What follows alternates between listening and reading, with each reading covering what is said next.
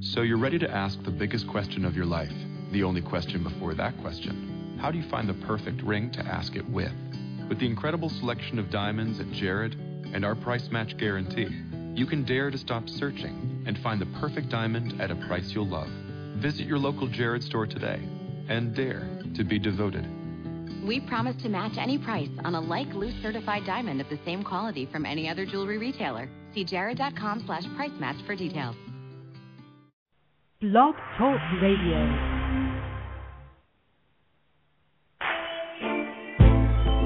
Hello, and welcome to Everyday Connection with your hosts, Rico Shields and Jean Victoria Norlock. Bringing your inner light to your everyday life.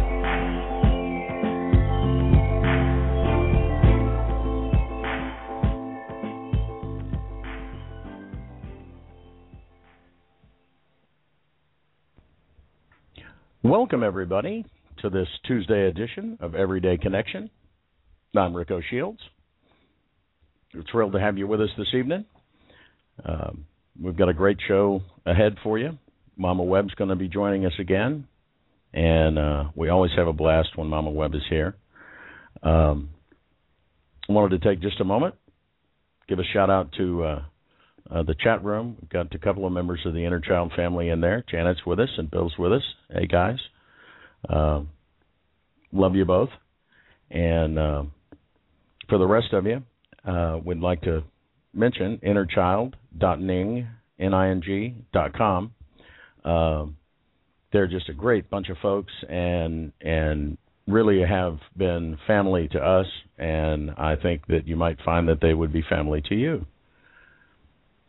And I have here now Jean Victoria Norlock. How are you, Jane?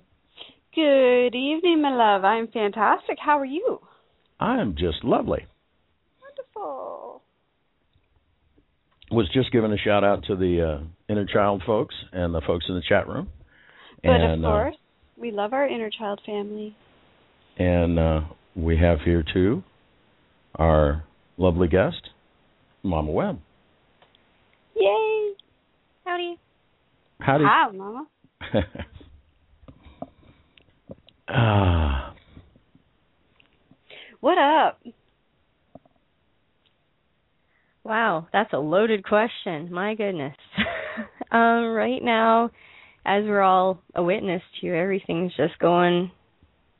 Everybody's becoming aware of everything all at once, and it's a lot to take in. There's a lot of stuff happening right now, and it's become overwhelming in some circumstances just to take in this deluge of information. But um, I'm finding that people are actually doing surprisingly well. People that I've talked to, the people that I work with on a regular basis, they're all seeming to understand that this is part of something that we've already gone through. It's it's like this is kind of like the birth pains, you know, but we're already aware that it's happening. Isn't it fun? some ways yes in some ways like i said it's it's can be overwhelming and it all depends on on how well you have set your footing I don't know. I'm I'm, I'm getting some kind of perverse pleasure out of, um, especially recently watching the news and seeing what's going on around the world, and this um, global awakening, if you will, is just a shock to the system in some ways, but in some ways, it's you know, I, it sets me to giggling some days. It's just like, yay, this is fun. Look at them. and that's the thing if if you've gone through the awakening process this isn't scary at all if you've gone through the process of like okay this is the reality of the world that i live in and i have to react in the way that's healthy in a way that's respectful to it it's not that scary when you look at what's going on. And yeah there is that sort of like elation that comes with it because we've been waiting for this for a really long time as a, as a culture as a society as a people as you know yeah, organisms on the face of the planet. We've been waiting for this for a while. That's really what it's about. It's all about this cool look what we're doing now energy um that's is it's totally fascinating for me uh to watch some of the movements that are are going on right now around the world it's um, it it's very joyful. I, I imagine scary for some, but I I have yet to encounter anybody who who isn't on board with it. You know, I'm not seeing a lot of fear right now. I'm seeing a lot of elation, a lot of um, celebration with a new sense of freedom. Um, but I'm not I'm not seeing a lot of fear in the people that I'm I'm interacting with. That's awesome. That's awesome. As a counselor, I do see a little bit more fear, but um it's it's all something that's that a lot of people are finding manageable a lot of people are just like, yeah, you know what? I've been through a dark night of the soul. This isn't so scary. Or, you know, I've been through whatever I've gone through and I've healed it and this isn't so scary. So there is I guess uh, maybe not fear but trepidation just because it's so vastly different. Yeah, and that's easy to understand, you know, because it is uh I often liken sometimes uh, along the road as being like going downhill on a bike without your hands on the handlebar. Just get your hands in the air like you're in the roller coaster car, but you're on a bicycle, mountain bike going down the hill.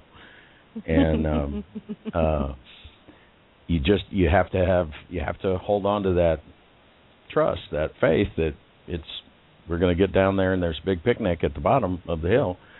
And um but it can be uh exciting to say the least at, at some turns. Indeed.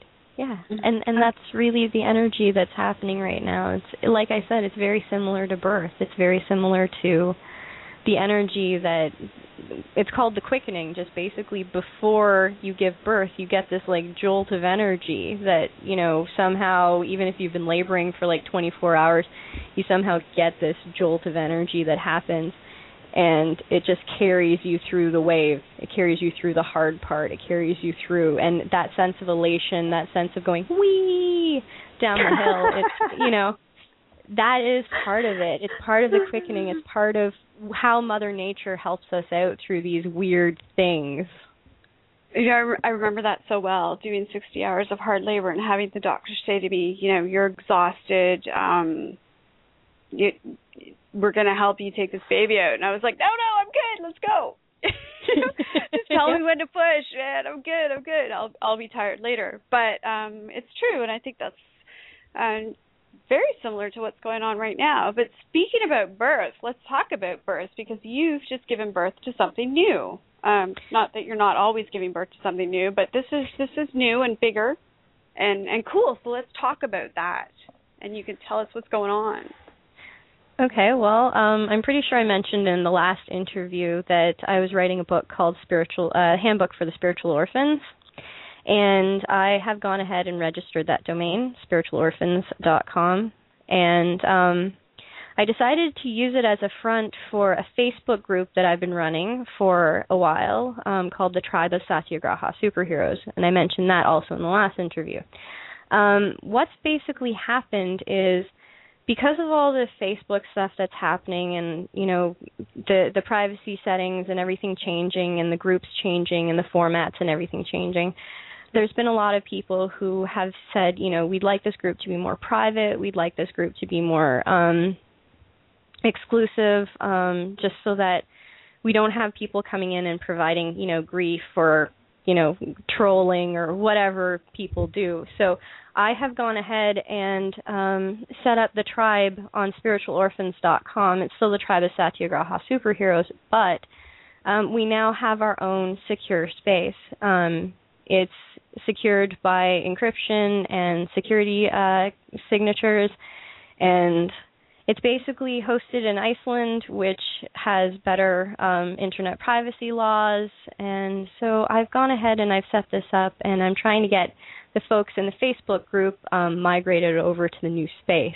so that we can uh, still share the stories that are sacred to us, to our soul's evolution, but we can do it in a way that is secure and safe from you know outside people who are not at a place where they understand who are just there to I don't know. I don't want to say provide grief, but provide provide venues for evolution. How's that? That's an awesome explanation um, of of what those little challengers um, turn out to be venues for evolution.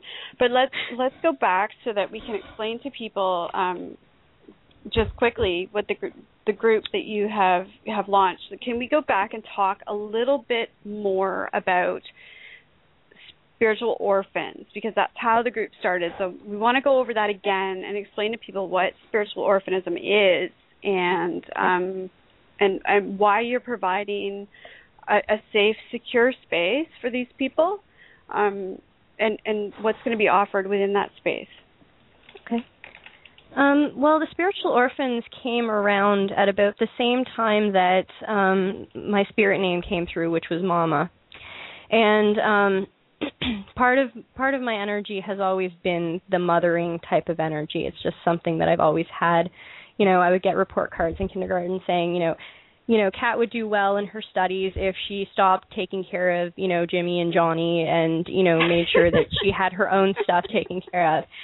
So I've always had that sort of, you know, mothering thing. But what I really realized in doing my own soul healing was that um, I was born to parents who did not understand me spiritually at all. They we constantly unfortunately butted heads with um ideologies and how we interacted and felt about the world.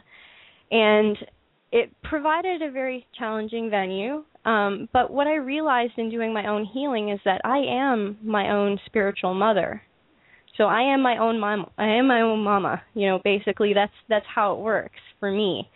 Um, and I realized that I wasn't the only spiritual orphan that I had actually come across, but we didn't really have a title for it because some people don't fit into the indigo children crowd and don't fit into the rainbow children crowd or the crystal children crowd and there had to be like a more blanket term for these people. There had to be more you know, and it does encompass the indigo children and and the crystal children and the rainbow children and all of those other children, but it's it's more of a blanket term that says I was brought here a spiritual being and I was neglected. So I had to find my own parentage to connect myself to source, to spirit, to God, to universe, to whatever you want to call it. And so that was part of the the process of of recognizing the spiritual orphans, realizing that we all had these weird sort of sacred archetypes, um, archetypal stories that we were going through. And um, Joseph Campbell talks about this stuff a lot in his his um, work. Basically, undertaking the hero's journey at a very young age. You know, not starting out on the hero's quest when you're, you know, 18 or 25. You know, starting on the hero's quest when you're five, when you're 10, you know, challenging, you know, doing the Jesus thing, going into a church and going, I have questions. Why right. is this this way? You know, and Christ was was probably, you know, the prototype for the spiritual orphans, you know. He started asking questions to, you know, shake things up at a very early age. Right. You so, know, it's so part child, of that energy. The child that's out there and um, you know, understands that the basic teachings behind whatever belief system they're being brought up to follow are are um, applicable and worthy and and you know should be paid attention to but who's having problems with the structure and the rules and everything that goes so they go out seeking for another religion maybe that has the same basic back teachings but different structure and different rules and then they go out to another place and they look over here and they look over there and and, and all of them seem to make sense on some level but none of them fit to be the place to be or you know home where yes. they feel where they're safe where they're secure where they agree with everything that's being taught mm-hmm. um or or again like the child who you know mommy's reading a story from the bible and the the kid goes but i don't remember it that way mm-hmm. um so so this is for you know anybody really out there who just hasn't found a home within a structured belief system. Pretty much, yeah. Um, for my own story, um, I started, I guess, quote unquote, collecting gods. Um, when I was about 15. I started reading um, Macbeth, and um, Hecate came through in Macbeth quite clearly to me, and um, I, I knew that she was there, and I started reading up on her, and then that took me to um, studying Celtic mythology, and that took me into Egyptian mythology and Hindu mythology, and so um you can check out my Facebook site, but on my altar I have like Jesus and Mary, I have um Ixchel, I have Hecate and Odin and Frigga and Nana-Boku. And you know, I have all of these different energies because they're all part of my story. They may not be part of anybody else's story, but I find they each have sacred teachings that have brought validity to my story um, understanding to my life, understanding to my purpose of why I'm here. Like, that's how this stuff works for the spiritual orphans. We just start collecting things. They start coming to us in in waves sometimes. You know, uh you'll hear the same song on the radio like 5 or 6 times. Really oh, listen to so that annoying. song and and pick out the the parts that are part of your soul's journey. That's the God speaking to you. That's universal source talking directly to you you know that's how it works. It's so true that you'll get a message over and over and over again until you actually tune into it and listen to what it's saying. And it, it does make sense that all these different teachers and guides who have come forward um, through the ages uh, coming from different parts of the world during different times um, yeah okay they all have different names but they're all representing the same the same mother and father energy really and, and they're all coming forth in the respective times in the way that is best going to be accepted by that society or is best going to impact that society. Um, so so it makes sense to me, but it, it's not often even still now as open and as understanding um, as as people have grown to be that you get somebody speaking in terms of it's okay to have Jesus sitting on a shelf along with Buddha. Mhm. It's okay. It's normal. Yeah. It's, I mean, it's normal in my world, but it it might not be normal in somebody else's world. And that's I guess part of that spiritual orphan is that it all connects. and that's really really it um just the fact that you have found a way to weave your own spirituality around you that's not necessarily confined to a religion or a set of doctrines or dogmas. It's just basically like it becomes a part of your story a part of your tapestry. It's just things that little bits that get woven into your life And do you find a lot of the people that you work with, with regards to spiritual orphans, they all come from um, families that had um, either a structured, very, very um, strict and structured belief system, or no belief system whatsoever? Oh, that's a good question. Um, because I've seen both sides of the spectrum. Myself, an example, um, there was no sort of religious structure in my in my childhood home. I started attending church on my own when I was about 10 or 11. Um and my parents were not really interested in any of that. We didn't even go to church like at Christmas and stuff. So, um that's my story.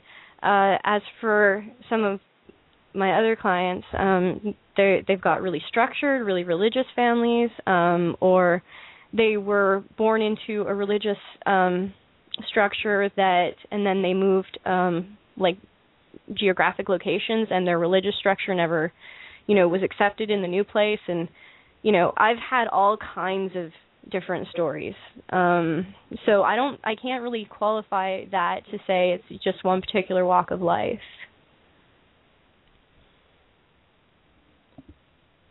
I'm going to have to say the common thread is the questioning. really? Yes whatever you're brought up with um tends to be the question. You know my question was why don't we go to church? You know why is is our spirituality neglected in this household? You know and that was something that was my questioning. Um other people might question well why does you know god act this way or say this or do that or whatever? Um but they all have that that questioning, that sort of you know longing for answers, and generally asking the inconvenient questions, the ones that that they try to kind of sweep under the rug, like you know, why is you know misogyny so prevalent in certain religious texts and that kind of stuff. Especially when you start asking those types of inconvenient questions, that uh, that that's when I I kind of get the heads up that this person's a spiritual orphan. They'll usually tell me a story about how they challenged their authority with a spiritual question.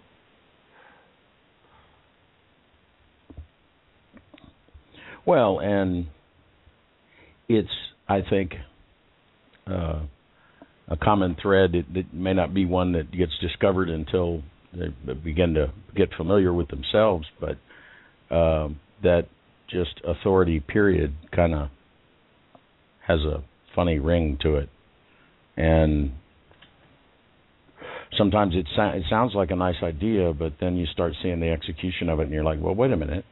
But it doesn't say that. Or ah, why? Yeah.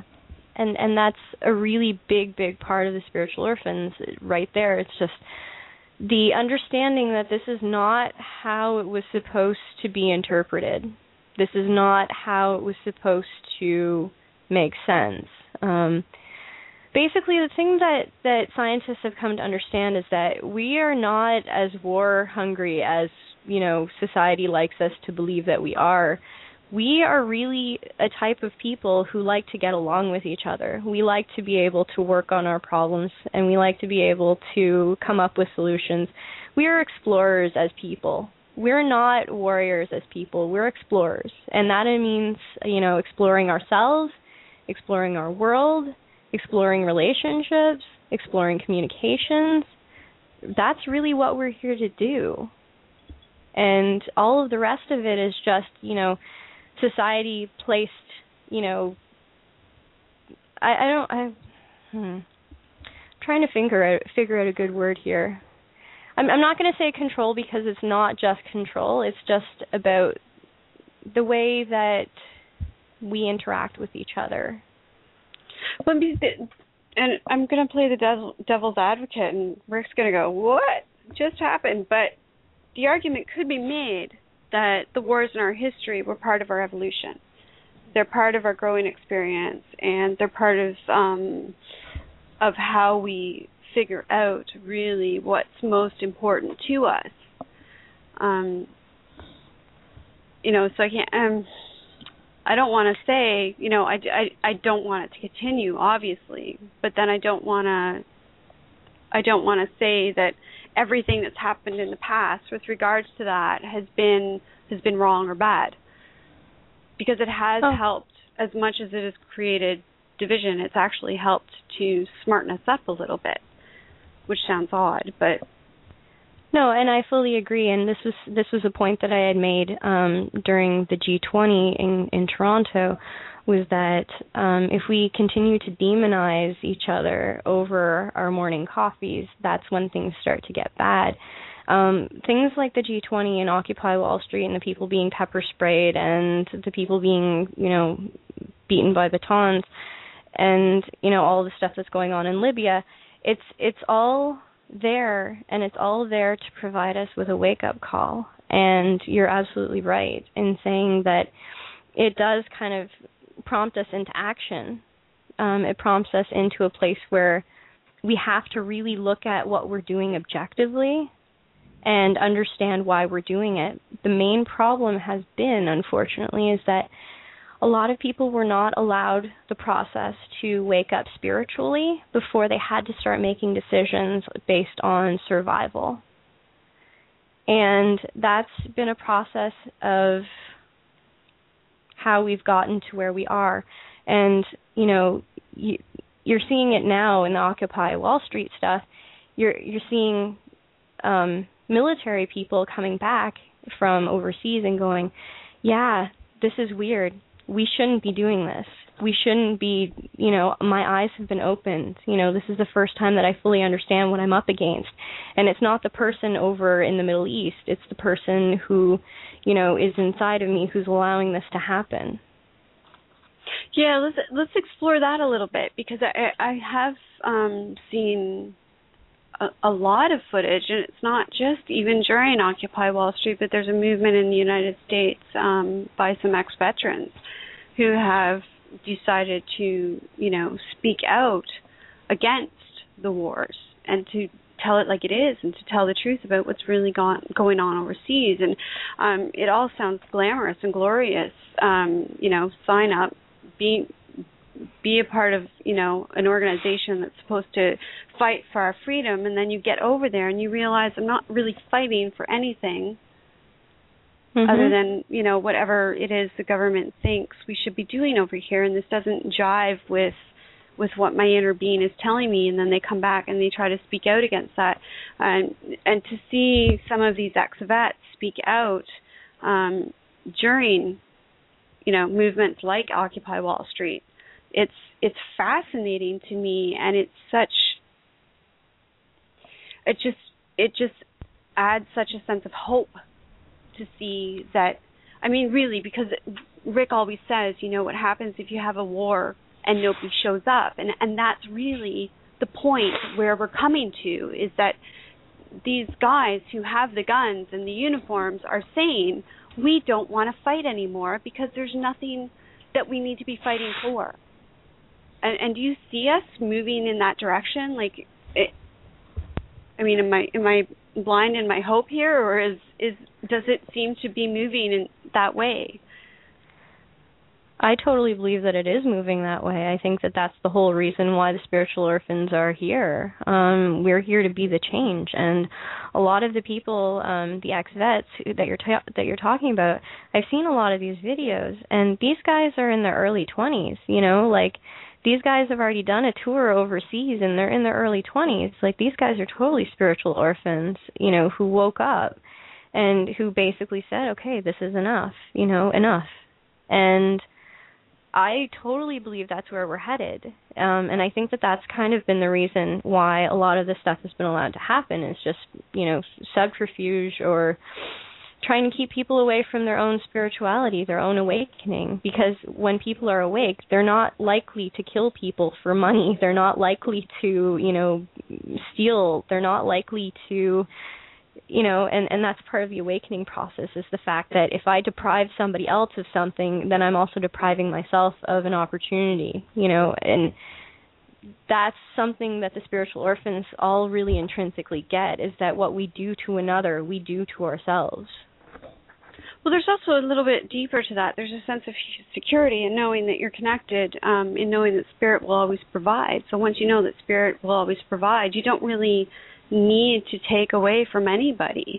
I mean, it's it's the old saying that absolute power corrupts absolutely. Well, I'm sorry. I think that's BS. I don't think that absolute power corrupts absolutely. I think the lust and the need for absolute power corrupts absolutely. But once you have absolute power, there's nothing to corrupt because you don't need anything. So why would you take it from anyone? And I think that's that's the beauty of the spiritual movement is that once you know in the very core of your being that you will never want, you will never need, it will always be provided. You have you have no desire to take. Why would you? You you end up just giving because hey, I got it. You need it. I'll just get more of it. It's all good. Um, so so I think that's you know a, a lot of what we're seeing right now is based on that. People are really truly finding out what it is to know that they will always be taken care of. I can agree with that. Um, I see it a little bit differently, just because the the experiences that I've lived with, things do require effort, and as long as we understand that, we're everything that you said still holds. because the thing is, is that I, I understand what you're saying, but like because what we have will be given, um, or what we need will be given um i find that sometimes people use that to like tune out and avoid the whole thing right so do you know what i mean i do. I do completely understand what you're saying that they think that oh you know i don't i don't have to put in anything into this world then because well why would i? I could just sit back on my butt and do nothing, and I'm still going to have food on my plate. Um, so I understand what you're saying, but then that that's where that that connectedness comes in, where you know that when when somebody else suffers, you too suffer because we're all connected and we're all Indeed.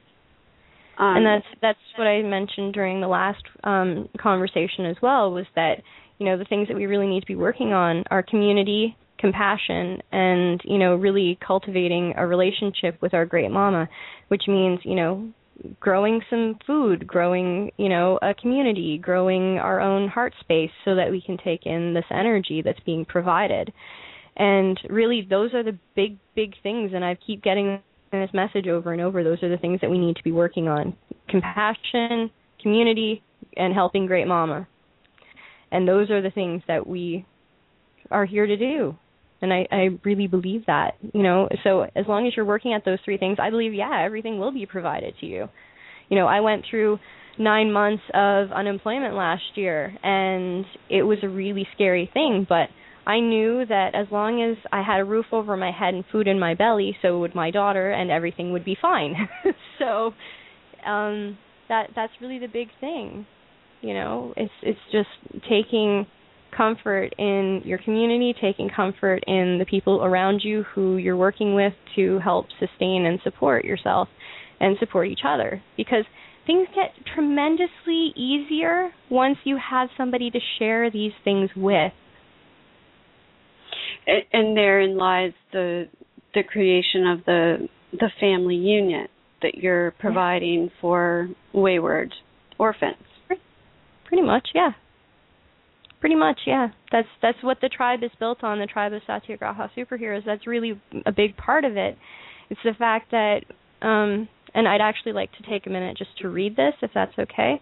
Absolutely. I wrote a prayer for the tribe, okay. and um, I'm just going to read it, and then this will kind of explain to you what the spiritual orphan slash Satyagraha superheroes are about, which is we witness the great Mama Earth is changing around us and in this time of liberation, we recognize and understand the need for community, healing, and compassion.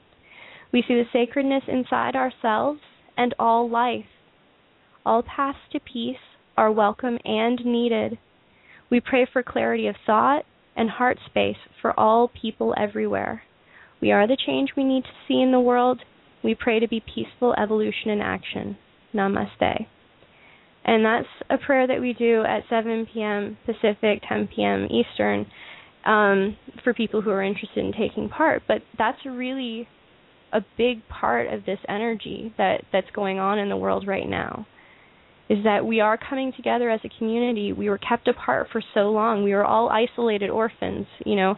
And now, when we stand together, we can speak our truth, our satyagraha, and we can actually impact other people's lives in a positive way. You know, hence the superhero aspect. Now again, I'm gonna I'm gonna hear, horn in on Rick's territory one more time, Uh-oh. and then I'll let him let him talk a little bit. Um, but something that's really special and unique about the tribe um, is that we're not talking about a community that's based on localized um, localized people. We're talking about an online community that has members from all around the world. So, I mean, just the the miracle of that. I just I just want people to think about that just for a second. We're talking about people from all around the world who come together and find the love, the support, the understanding and the acceptance of family and that is one of the most beautiful things of our time right now. And it's it's amazing that there's people like you out there providing these safe havens for people where they can go and they can be at peace and be one and be understood. And I'm really grateful that I can be one of those safe places, that I can be one of those people who can provide that. Um, you know, with all of my projects, um, I do ask for a donation. If that's not able to be paid, then I'm not going to turn people away. That's just the way that I am. So, you know, it's a community. It's a community. We share what we have. We share what we know. We share what fuels our heart. Um, you know, and yeah, the family aspect is there. You know, we do care about each other. There is a separate uh, space in the forum for um, the Satyagraha support sphere, and basically, it's a place where people can come and, you know, ask for prayer support, ask for, um, you know, how how to deal with a, situation. Now, obviously, um, because we come from all different walks of life, it's it's um all peer peer based support. But if people do need to connect with somebody who provides spiritual counseling, I'm also in the space to provide that as well. So it's it's a really it's a really supportive environment, and I found a lot of people um, felt a lot more supported when when the sphere when the support sphere opened up because there was finally a place where people could um, share, I guess, their spiritual burden things that they're carrying with them, things that they know that they still need to heal, but they need a place to just rest for a while. I found that the space was really supportive and nurturing for that. And there's a lot to be said for that because it's it's part of the compassion, it's part of the acceptance, and um, I think it's interesting how how much uh, you know spiritual work that people uh, I know have been doing, and, and you know gets turned around on. You know, okay, look, th- there's not these parts of you you got to conquer. There's these parts of you that you got to discover and and figure out how to love and how to look at and how to be compassionate with, and and and and and now we're beginning to see that in an outward manifestation, and um, and you know I I don't mean to harp on the Occupy folks, but it's a great example that's in the public eye. Uh, you know, here's these folks showing up, and the reporters from BBC go and they want to profile six different folks from the, and they've got 25 years old, 52 years old, uh, you know, unemployed student, firefighter, nurse, you know, it, it, it's almost like, and there's there's younger folks working in the financial industry even that show up with tape over their mouths saying, you know, I could lose my job for just being here. I think that people are beginning to discover that the ones they thought were them that were the problem are all out out at the Occupy Wall Street with them. Uh, you know, all oh, those military guys, those Marine guys, but no, they're out there too.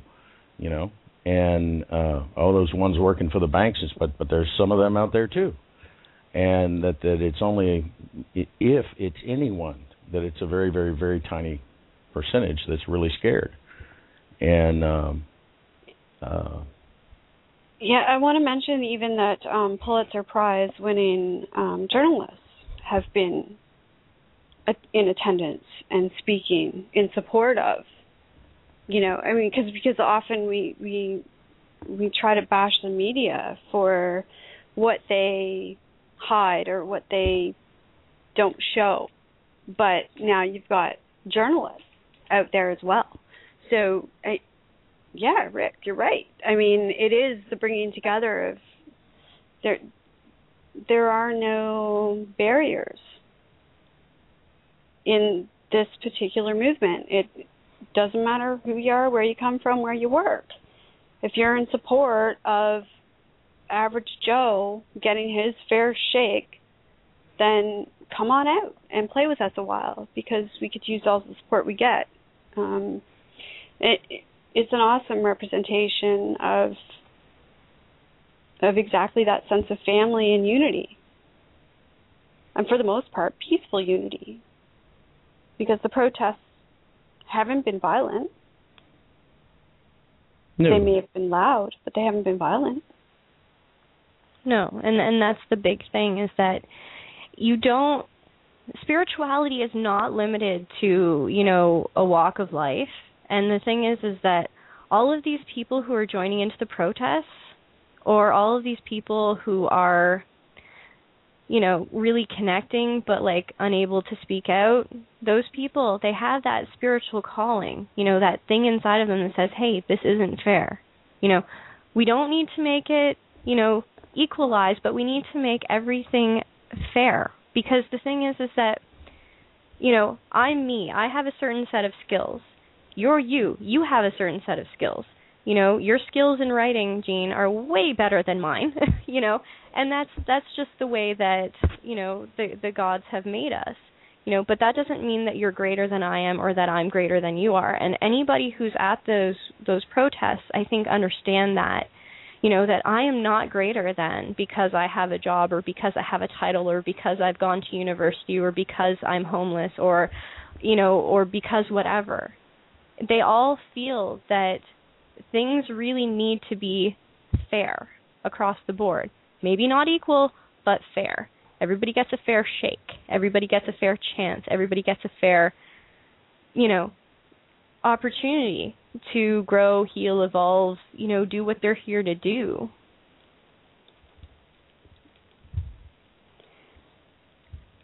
And it, I don't really get a great sense from, at least from any of the people I've seen them talk to, uh, you know, a great sense that any of them want to go get these bankers or whatever. They just are like, look, this doesn't this doesn't work. We mm-hmm. gotta we gotta I don't even have the answer, but we are not asking the questions. This what?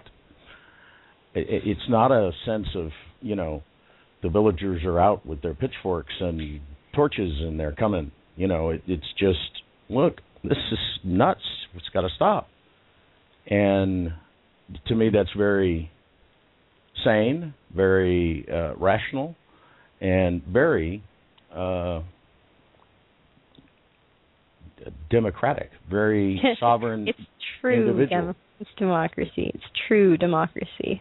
And you know, I mean, the founding fathers of of this United States, were they alive today, would all be out there. They wouldn't be in the halls in Washington. Come on, they were all people that printed up little handbills and passed them out and started a revolution. They'd be out on the streets.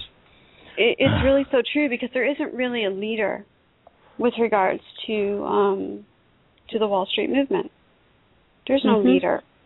Um, no, there's and nobody that anybody's answering to. There's nobody standing there, one person talking all the time saying we have to do this. This has been a collective agreement mm-hmm. that something needs to be done. And again, I said this in our last interview it is time for people to lead their own lives. There's not just one leader, there's many leaders. And I don't I, I know that in a lot of what I do I come across as the leader, but I am not actually a leader. I'm a facilitator. And I think that that's what the Occupy movement is really about. It's about facilitation. It's not about like I'm in charge. You know, I might be overseeing the thing because, you know, somebody has to kind of keep an eye on things, but you know, I'm not um I'm not the type of person that's unapproachable. I'm not the type of person who is not um I guess basically the reality is is that with this Occupy Wall Street and facilitation of this dialogue that's taking place for really the first time in a long time, we're looking at the energy of the matriarch. We're looking at the energy of compassionate compromise, the energy of this is what is needed you know, we don't necessarily need to take this path, the violent path that's been provided to us, but we have different venues. We have different venues to work out, you know, how to make things run, how to make things equitable, how to make things fair, how to share the resources that we have, how to not micromanage, but just to be there to be a set of eyes, to be a set of ears, to witness, to share what we know. And that's really the new type of leadership. You know, it's facilitation, it's stewardship, really.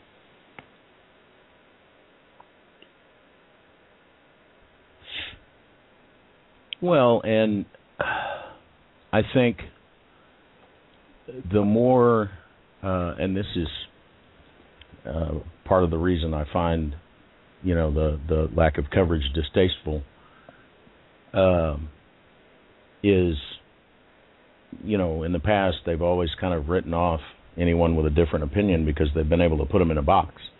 You know, Mhm. oh, that's the college kids, that's the hippies, that's the this, that's the that, Mhm. and and you can't walk very far through any of this that's going on in any of the towns really where these things have sprung up uh, without having seen a broad cross section of of society and you can't what they can't call us all crazy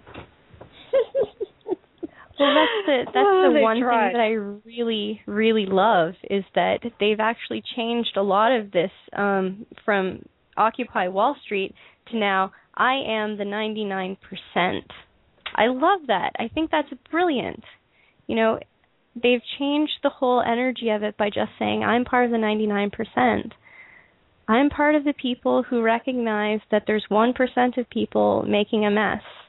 The rest of us want to get things cleaned up. We want to get things taken care of because we see the necessity in our lives, in our children's lives, in our grandchildren's lives. We see that, you know, we're making an impact here that's not the impact that we want to make on the world. And we are the 99%. We are all the 99%. You know, Now anybody who's who's looking at this, you know, as an outsider, who's not part of that 99%, I think are pretty scared right now. I would think they would be, and, and what that 99% does, as opposed to calling it Occupy Wall Street, but saying I am part of the 99%, it opens up doors for people from from Canada and from other countries to support that movement. Um, and it, doesn't become just about the United States government; it becomes a global outcry for change. I, there's there's um I'm not going to call them protests, but gatherings taking place in Canada, hmm right across the country, in support of I am the 99%. Mhm.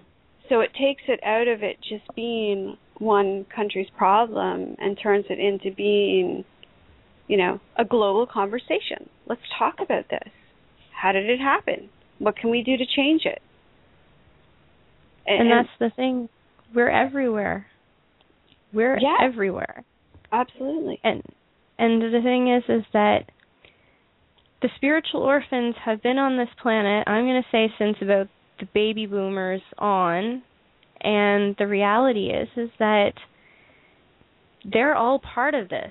They're all instigators. They're all the people who asked all the inconvenient questions, you know, who made other people think, who made, you know, a lot of this sort of evolutionary stuff happen. And they might not even know that they were spiritual orphans. But anybody who really said at some point, like, look, this doesn't make sense, and said it objectively, said it, you know, called shenanigans on it, made it clear that, you know, this needs attention. This needs to be brought to people's attention because in my keeping silent, people are going to get hurt. You know, in my keeping silent, things are going to become worse. You know, in my keeping silent, I'm going to hurt myself or and and hurt potentially other people because I'm not sharing this truth. And that's the big energy of the 99% is that we've all had these things that we've kept inside that we've said, you know, I'm not I'm not ready to share that yet, but the reality is is that it's time. It's time, it's time, it's time. And right now, this energy has become a wave that has come over the globe. And, you know, the the bombings in Libya and that kind of stuff will come to an end because the 99% are going, why are we even doing this in the first place? why are we doing this? This doesn't make any sense. This doesn't make any sense. You know, all of that will come to an end It because doesn't it just doesn't make it doesn't help.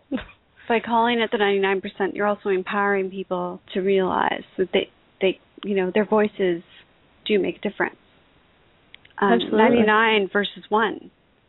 mm-hmm. You know, come on, dude. Like together, we we are mighty. We are strong. Um, and, and it was Lincoln, you know, himself who said, if your government is not doing what's in the best en- interest of the people, then you have the right within your constitution to overthrow them. Most people wouldn't know that if not for this amazing communication network that has sprung up, and, and absolutely right across the board from mm-hmm. every every country in the world that can can touch and get in contact with the internet. We're getting information um, about what's really going on behind the scenes, and people are talking. And once people are talking, you you how are you going to convince them to keep killing each other? And that's the thing. It's like it's been the silence that we've all been afraid of for so long, and it's been the thing that's been so. It's been the thing that keeps people sick. You know, secrets keep people sick. You know, keep society sick. Once these things are brought into the light, we see the detail in the shadows, and we can then heal that space without the light that's coming into this world, we're not able to do that, you know? And that's happening more and more every day. We're seeing more light, we're seeing more detail in the shadow, we're seeing what needs to be healed, we're reaching out with compassion, and things are happening. Positive things are happening all the time because we have been exposed to this darkness and we understand that it's there, it needs to be transformed, it needs to be healed, it needs to be, you know, understood, and it needs to be transformed and it's time. Yeah, and that it doesn't that that doesn't mean a continuation of the past pattern of, you know, let's identify the wrongdoers and barbecue them. That that really just doesn't have anything to do with it. Blow it up, blow no. it up, blow it up. Because I really think that once we get the 99% together and we all tiptoe up to the curtain you know, at, in in the palace at Oz, we're going to pull back the curtain and find out there anybody back there. they left a long time ago. um, and it was just the one percent is the the reflection of the division of the ninety nine when the 99 come together, the 1%, if there ever was one, disappears, just goes. I've been noticing that a lot. Um, I'm not an American. I don't follow American politics a whole lot, but um, on Facebook, I've noticed that a lot of the Republican slash Democrat arguing has gone out the window, and a lot of it's just like, yeah, it's the government in general. It's not really about Democrats or Republicans or any of that or who sits in the big fancy chair. It's it's about a systemic problem and it's about um us understanding and coming to terms with that and actually healing that. Yeah, where the solution is no longer let's just stick another person into power and, and they'll fix it. It's That's we have right. to attack the structure and, and we have not even it. attack the structure, but work with the structure, rework the structure. Um, you know, we don't need to tear it down completely, but we do need to manipulate it and and and change it and and trial and error, what works, what doesn't work, but we we have to do something. And I think that's the space where people are coming from, where they're not. It's not this angry, you know, angry we have to find an answer. This guy will fix it. We need an answer. It's together we can find a solution. Let's do this. And that's that's what I really liked about the Occupy Wall Street is that they came up with their own charter. They came up with their own brilliant little thing that says, you know, okay, we're calling shenanigans on the following, and these are the things that we need to have seriously addressed before we can move forward as a people, as a nation, as you know, you know, humanity, basically in general. How how are we going to fix these things? And I thought that was just brilliant because that was a collective energy. It wasn't just one person, you know, saying, "Well, this is what I think, and this is what I think, and this is what I think." It was everybody together deciding that these were the things that were important enough to be put into this charter it's so true. It has been um, a true collective um, marriage of the minds. Um, now, before we give them all your links and let them know where to find you, I have I have one question from you, just a, kind of a nosy question that I've been asking every, everybody else that I'm talking to, where do you see Occupy Wall Street or We Are the 99% going? Do you think it's going to disappear or do you think it's going to get bigger? Oh, I think it's going to get bigger. Um, because I, I, I really do feel that it's time. Um, and you know, we're all doing this Occupy heart space in our own way. Um, because that's really what I see Occupy Wall Street becoming is Occupy heart space, Occupy um, Velcrow Ripper calls it Occupy Love. And I thought that was really brilliant. Um, it's just occupying your heart space, realizing that there are shenanigans out there, not putting your energy into them. You know, keeping your energy outside of that frame of influence. You know, if you don't want to be beholden to the bank, then don't be beholden to the bank. If you don't want to be beholden in a relationship, don't be beholden in the relationship. You know, take responsibility. Take whatever steps you can to make a positive change. And really that's where I see the occupy movement really going is that people finding that internal equilibrium and finding a place where they can find footing, solid footing, maybe for the first time in their lives, um, where they can speak from their spirit and their mind. Not just one or the other, because a lot of stuff gets lost in dialogue when you're trying to just explain something that takes place in the spirit or takes place in the mind. It's about going forward and understanding that we are a whole, complete individual and we are in a place where we need to take responsibility for our own actions and not wait for somebody in a big fancy chair to tell us how to take care of that.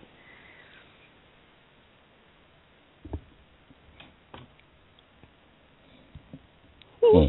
Very well said. I'm so smiling. Yay! Her face is hurting. She's smiling. Yeah. So happy, happy, joy. tell us, tell us where can we find you on the web? What's the easiest way for people to find you? What's Mm. your new deal going on? What shall we tell them? Okay. It is HTTPS. The S is important because it's a secure site. And it's spiritualorphans.com slash tribe. And I will send you that link and you can put it on the thingy. Oh, it's in the thingy. awesome. Of course, it'll be in the thingy. It's always in the thingy. And what we do. I am and I'm also found at mamaweb.com. Beautiful. And found in the hearts of many. Oh, thank you. absolutely, absolutely. And uh, Thank you. Thank you. uh, I I just want to say, you know, both of you, uh, you know, commented on not being Americans, not following this thing that's going on. Uh, really, really hits me where I live because because I believe in the idea America. Uh, I believe we've gotten a, a little bit off the path of that idea, perhaps, but I'm a firm believer in the idea, and this is the idea: is the ability. It's written right in there, folks. Is every last one of you can any one of you can raise your hand and call shenanigans, and then we'll all take a look at it and figure out a better way. Um, that's America. Amen to that. Amen to that. not this not this baloney that we see on the TV. That is not America.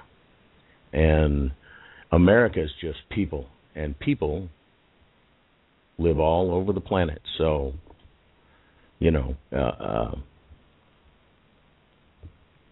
warms my heart. Anyway, I had to throw in the Texan accent there. Did you? well, you know me, I got to try to roll a laugh off the end of something somewhere. love it, love it, love it, love it, love it. Oh, what a what a beautiful, amazing way to end the show. Um, proud to be Canadian. Proud to know Americans who understand what it is to be an American. Um, and and proud always and forever to be a humanitarian earthling and part of this amazing planet that we call home. Because wow, we rock. Indeed, people are awesome, and that's Humans what this are whole awesome. movement is about. Is about Absolutely. people, you know, recognizing our humanity, recognizing our fellows as humans, as you know, worthy of respect and love and compassion and support, And that's really what I feel all of this is about right now at this time in this place of transition. Amen. All right, I want to thank everybody that's been with us this evening. We've had some callers on. We've had folks in and out from the chat room, and of course our inner child family over there. Don't Big y'all forget to to go visit them at innerchild.ning dot com, and uh, we'll be back here in two days' time with Brian Kennard. And don't forget to stop in tomorrow morning for a little coffee with Source while we talk about um, the news and the shenanigans that are going on there, because that's always fun. Right, right. We're not, you know, plastering it on everybody's walls because we're doing it Monday, Wednesday, and, and Friday mornings at uh, what is it now? 9 a.m. Eastern. And 9 a.m. Eastern. 9 a.m. Eastern time. Get your get your cup of coffee, and we'll uh, we'll take a look at uh, the funny pages, or as other people call it, the news. Thanks, everybody. Oh, Take care. Our love to all. Night night. Bye.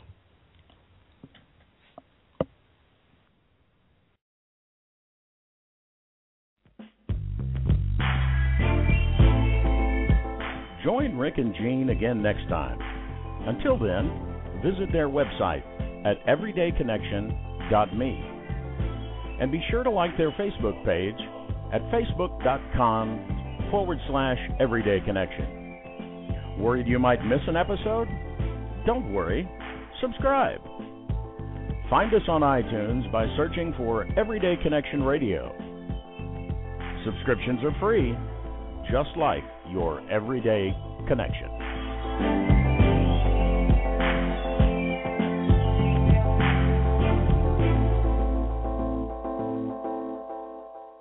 So you're ready to ask the biggest question of your life, the only question before that question. How do you find the perfect ring to ask it with? With the incredible selection of diamonds at Jared and our price match guarantee, you can dare to stop searching and find the perfect diamond at a price you'll love. Visit your local Jared store today and dare to be devoted. We promise to match any price on a like loose certified diamond of the same quality from any other jewelry retailer. See jared.com slash price match for details. So you're ready to ask the biggest question of your life, the only question before that question. How do you find the perfect ring to ask it with? With the incredible selection of diamonds at Jared and our price match guarantee, you can dare to stop searching and find the perfect diamond at a price you'll love. Visit your local Jared store today and dare to be devoted. We promise to match any price on a like loose certified diamond of the same quality from any other jewelry retailer. See jared.com slash price match for details.